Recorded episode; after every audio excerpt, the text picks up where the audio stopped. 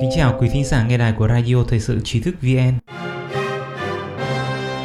Hôm nay chúng ta cùng đến với bài viết của Xuân Lan Các sản phẩm tóc người từ Tân Cương Bằng chứng về sự đàn áp của Đảng Cộng sản Trung Quốc Lô hàng này tương ứng với tóc của khoảng 90.000 phụ nữ bị giam cầm tại các trại cải tạo ở Tân Cương, theo nhà báo Anh Ethan Goodman.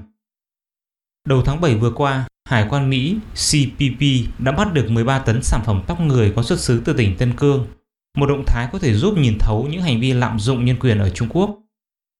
Ngày 20 tháng 7, Bộ Thương mại Mỹ đã phạt công ty trách nhiệm hữu hạn phụ kiện tóc Headland Howlin, đồng thời liệt kê thêm 11 công ty Trung Quốc được cho là có liên quan đến các vụ ngược đãi ở Tân Cương vào danh sách chế tài. Danh sách này được lập lên nhằm kiểm soát việc xuất khẩu, tái xuất và chuyển giao sản phẩm đến Mỹ liên quan đến những hoạt động đe dọa an ninh quốc gia hay những lợi ích đối ngoại của nước Mỹ. Những người sống sót, các nhà điều tra và các nhóm hoạt động Duy Ngô Nhĩ nói rằng số tóc bị tịch thu tới từ những phụ nữ bị nhốt trong nhiều trại lao động và trại tập trung ở Tân Cương. Đây là lần đầu tiên nhà chức trách Mỹ nắm trong tay bằng chứng mạnh mẽ để điều tra thêm về cuộc bức hại nhóm người Hồi giáo thiểu số tại khu vực phía Tây Trung Quốc, theo The Epoch Times. Nhà báo điều tra người Anh, ông Ethan Goodman đã có nhiều chuyến đi đến các trại tị nạn ở Thổ Nhĩ Kỳ và Kazakhstan và trò chuyện với các nạn nhân sống sót Duy Ngô Nhĩ. Trong một bức thư điện tử gửi cho The Epoch Times liên quan đến các sản phẩm về tóc bị thu giữ ở Mỹ, ông Goodman ước tính rằng lô hàng này tương đương với lượng tóc của khoảng 90.000 phụ nữ bị giam cầm tại các trại cải tạo ở Tân Cương. Dù loại tóc màu nâu thẫm pha ánh đỏ lạ lẫm này thường được các ấn phẩm quảng cáo của Trung Quốc nói tránh là của người Mông Cổ, nhưng tóc này là cắt từ phụ nữ người Duy Ngô Nhĩ, người Kazakh, người Kyrgyz và người Hồi giáo, ông Goodman viết. Bên trong trại tập trung, nhà báo Goodman đã gặp cô Gunbakha Jarilova, một công dân Kazakhstan và là người sống sót từ trại tập trung ở Tân Cương ở Istanbul, Thổ Nhĩ Kỳ hồi tháng 10 năm 2019. Trước kia, cô thường đến Urumqi, thủ phủ của vùng tự trị Tân Cương để mua bán quần áo. Cô bị bắt năm 2017 tại khách sạn với cáo buộc tiếp tay cho khủng bố. Cô Jerilova đã bị giam trong một căn phòng rộng 6 mét vuông trong 465 ngày với nhiều phụ nữ khác, hàng ngày bị bắt uống những loại thuốc lạ. Một trong những việc đầu tiên mà trại giam làm khi có những phụ nữ mới đến là cắt tóc của họ. Theo lời cô Jerilova được ông Goodman tường thuật lại, khi đến trại, những người phụ nữ bị buộc phải xếp hàng trước một lỗ hổng trên tường. Khi đến lượt, họ cúi đầu qua cái lỗ trong khi một bàn tay ở phía bên kia bắt đầu cạo đầu họ với một cái kéo xén tóc.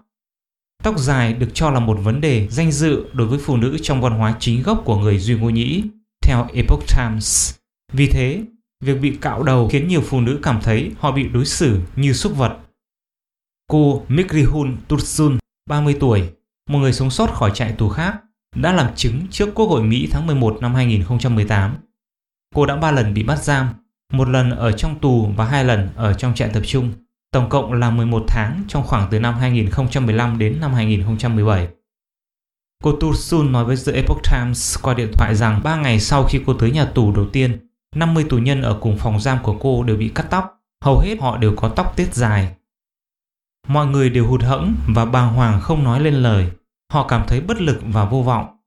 Ngay cả khi điều đó không làm tổn thương họ về xác thịt, nó làm họ tổn thương về tinh thần, tình cảm và tâm linh, cô Tursun nói.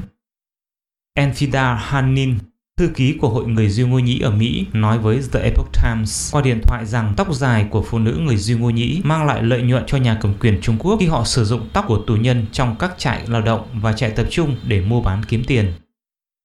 Lô hàng nặng 13 tấn được sản xuất bởi công ty trách nhiệm hiếu hạn tóc Maxin mà Hải quan Mỹ đã tịch thu hôm 1 tháng 7 được định giá 800.000 đô la Mỹ.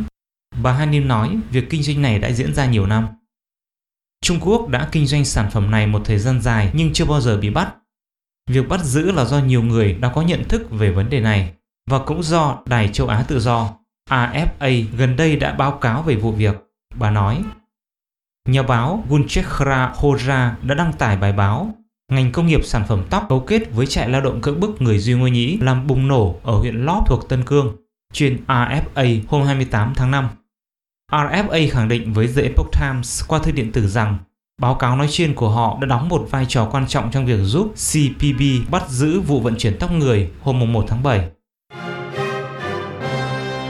Phần nổi của tảng băng Ông Goodman và bà Hanim cho biết các sản phẩm tóc chỉ là một phần trong hàng loạt các vụ vi phạm quyền con người nghiêm trọng xảy ra ở Tân Cương.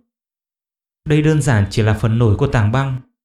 Nếu tìm hiểu sâu hơn, bạn sẽ tìm thấy chứng cứ của lao động cưỡng bức, nô lệ tình dục và cưỡng ép triệt sản, ông Goodman viết. Ông Goodman còn tiết lộ một sự thật kinh hoàng rằng ông ước tính có tối thiểu khoảng 10.000 phụ nữ mỗi năm đã bị giết cho hoạt động thu hoạch tạng sống ở khu vực này.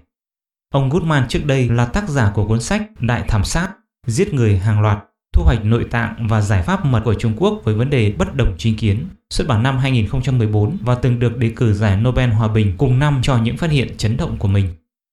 Khi những phụ nữ phương Tây sử dụng các sản phẩm làm đẹp Trung Quốc có chứa collagen, họ vô tình đang trà sát những vết tích còn lại của nhóm người bị thảm sát này lên khuôn mặt họ, ông Goodman viết. Bà Hanim cũng khẳng định người Duy Ngô Nhĩ trong những trại giam ở Tân Cương đã bị thu hoạch nội tạng cưỡng bức phi pháp, triệt sản bắt buộc và được sử dụng như những con lợn chính cống cho các thử nghiệm y khoa. Không chỉ có thế, hiện nay họ đang tận dụng tất cả những gì có thể từ người Duy Ngô Nhĩ để kiếm tiền. Bà Hanim nói, so sánh câu chuyện này với câu chuyện ở các trại tập trung của Đức Quốc xã. Cựu tù nhân Tursun và Jerilova cũng kể về việc những người bị tù bắt phải thử máu và thử thai trong khi phụ nữ mang thai bị buộc phá thai. Phụ nữ bị bắt uống những loại thuốc lạ hàng ngày, khiến nhiều người trẻ tuổi ngừng kinh nguyệt. Trong một báo cáo xuất bản hôm 28 tháng 7, Dự án nhân quyền Duy Ngô Nhĩ UHRP nói rằng chính quyền Trung Quốc đang nỗ lực không ngừng nghỉ để che đậy những tội ác của họ chống lại người thiểu số Hồi giáo ở Tân Cương. Chính quyền Đảng Cộng sản Trung Quốc đã cố gắng biện minh cho sự tồn tại của các trại tập trung như những trung tâm dạy nghề để giáo dục những kẻ Hồi giáo cực đoan. Ông Goodman và bà Hanim nói rằng việc hải quan tịch thu tóc người từ Tân Cương là một cơ hội để Mỹ tiến hành điều tra sâu hơn về vấn đề này vì hiện họ đã có bằng chứng cụ thể trong tay. Ông Goodman hy vọng Hải quan Mỹ sẽ tiến hành xét nghiệm DNA để xác định tóc ấy là của người gốc Duy Ngô Nhĩ hay gốc Kazakh, chứ không phải của người Trung Quốc gốc Hán.